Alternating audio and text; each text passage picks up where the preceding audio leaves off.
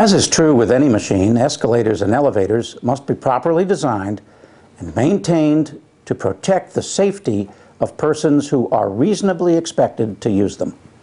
Design failures of these machines can result in liability for resulting injuries to the user. Likewise, the failure to properly maintain the equipment can also be the cause of the injury and impose liability for that injury on the offending party.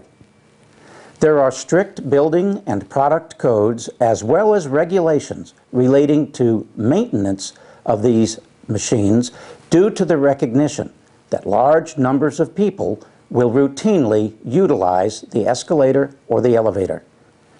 Proper instruction and warning labels are required for escalators and elevators. Failure to properly warn may be shown to be the cause of the accident or the injury. Children are particularly exposed to injury on escalators. Catching clothing, falls, and having feet or hands jammed or stuck in the equipment are some of the dangers associated with children and escalators. Adult supervision is an element to be considered in these kinds of accidents. Reported malfunctions, quick kill buttons, and emergency notification are also important aspects in the design and maintenance requirements associated with elevators and escalators. In most jurisdictions, periodic inspections by the city or state are required.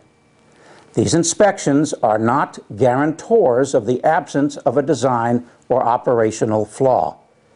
Generally, the government entity is not legally liable for faulty inspections.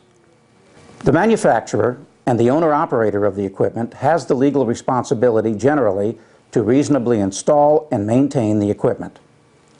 But when the elevator or the escalator is installed by a third party, or the maintenance of the elevator or escalator is handled by a third-party vendor, then legal liability may also extend to that entity. At Carlson, Meissner, Hart, and Hazlett, our lawyers have represented victims of elevator and escalator accidents in Florida and have the knowledge to carefully investigate the cause of the accident and assess liability. Carlson, Meissner, Hart, and Hazlett, serving the community since 1971.